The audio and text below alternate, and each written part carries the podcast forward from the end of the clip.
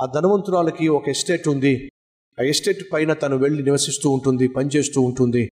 కాబట్టి తనకు ఒక మంచి డ్రైవర్ కావాల్సి వచ్చాడు. ఇంటర్వ్యూ పిలిచింది.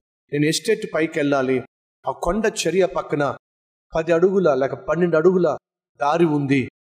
ఇంటర్వ్యూ డ్రైవర్లను పిలిచింది. మీరు నన్ను ఆ అంచుకు ఎంత దగ్గరలో తీసుకెళ్ళగలరు అంటే ఒకడన్నాడు ఒక్క అడుగు దగ్గరలో తీసుకెళ్ళగలను. మీకేం కాకుండా అంత బాగా డ్రైవ్ చేస్తారు చేస్తాను పక్కన కూర్చో. మరొకరిని పిలిచింది నేను ఎస్టేట్కి యజమానురాల్ని. కారులో ఆ కొండ అంచు పై నుంచి పైకి వెళ్ళాలి అంచుకు ఎంత దగ్గరలో నువ్వు తీసుకెళ్తావు? రెండు అడుగుల దగ్గరలో కూడా క్షేమంగా తీసుకెళ్తా. కూర్చో. మూడో వాడు వచ్చాడు మూడు అడుగులు అని చెప్పన్నాడు.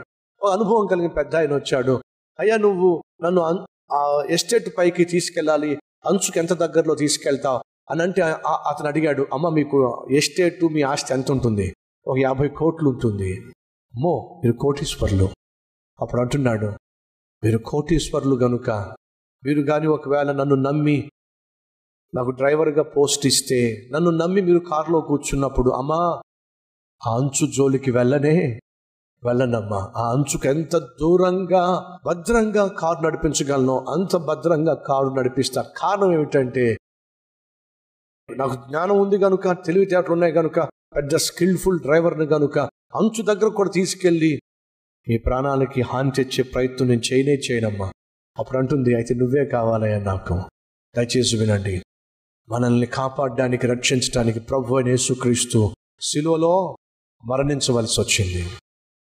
బహు విలువైన వారం మనం. వెండి బంగారంలతో కాదు దేవుడు మనల్ని కొనుక్కుంది. తన కుమారుడైన యేసుక్రీస్తు యొక్క అమూల్యమైన రక్తమును చిందించి మనల్ని కొనుక్కున్నాడు. మనం బహు ఖరీదైనటువంటి వాళ్ళం. ఎలా తుచ్చమైన జీవితం జీవిస్తాం? ఎలా నీచమైన జీవితం జీవిస్తాం? నువ్వు పరిశుద్ధంగా జీవించాలని ఆశపడుతున్నావా? తుది శ్వాస వరకు అవునన్న వచ్చి చూపిస్తారా? అయితే వినండి. నువ్వు చచ్చిపోతావని తెలిసింది అనుకోండి ఆ చివరి ఒక్క గంట ఎలా ఉంటావు? ఆ చివరి గంట నువ్వు ఏ ఏ పనులు చేస్తావు? చచ్చిపోయే చివరి గంట ఏమేమి చూడాలో ఏమేమి చూడాలో ఎవరెవరితో మాట్లాడాలో ఎవరితో చాటింగ్ చేయాలో అని సెల్ ఫోన్ తీసుకుంటావా? చాటింగ్లు చేస్తావా? ఫోన్లో మాట్లాడతావా? బూతు సినిమాలు చూస్తావా? ఏం చేస్తావు? నువ్వు చచ్చిపోబోయే ముందు ఆ గంట ముందు ఏం చేస్తావు? ఇది నీ మదిలో ఉన్నట్లయితే ఆ చచ్చిపోబోయే ముందు గంట ముందు నేను ఏం చేస్తానో అనేది నీకు తెలిస్తే ఆ గంట నీ జీవితంలో ప్రతి గంట కావాలి. ప్రతిరోజు ఒక గంటలో చచ్చిపోతానేమో అన్నప్పుడు నువ్వు ఎలా జీవిస్తావో అలాగే జీవించు. ప్రతి దినమో ఒక గంటలో నేను చచ్చిపోతాను అనుకో అప్పుడు నేను ఈ పనులు చేస్తానా? ఈ విధంగా మాట్లాడతానా? ఈ విధంగా గొడవ పడతానా? ఈ విధంగా కజ్జాలు దిగుతానా? ఈ విధంగా అనవసరం నోరు పడేసుకుంటానా? ఈ విధంగా అందరితో మనస్పతులు పెంచుకుంటాను? ఒక గంటలో చచ్చిపోయేవాడికి ఇవన్నీ ఎందుకు నాకు? నా ప్రభువుతో నాకు సత్సంబంధం ఉంటే చాలు అని జీవిస్తావుగా? అయితే ఈరోజు తీర్మానం తీసుకో ప్రభువా బ్రతికినంత కాలము ఒక గంటలో చచ్చిపోయేవాడులా బ్రతికే జీవితం నాకు దయచే ప్రభు అవునన్న వారు ప్రార్థన చేస్తారా? లెట్ అస్ ప్రే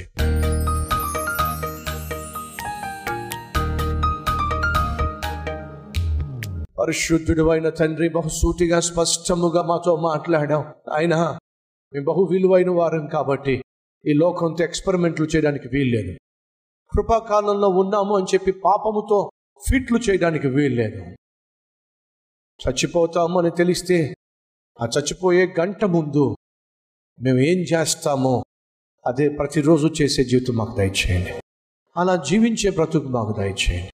ఈ రోజు చచ్చిపోతే నేను ఈ రోజంతా ఎలా జీవిస్తానో అలాగే ప్రతిరోజు జీవించే భాగ్యం మాకు దయచేయమని. యేసు నామం పేరట వేడుకుంటున్నాం తండ్రి.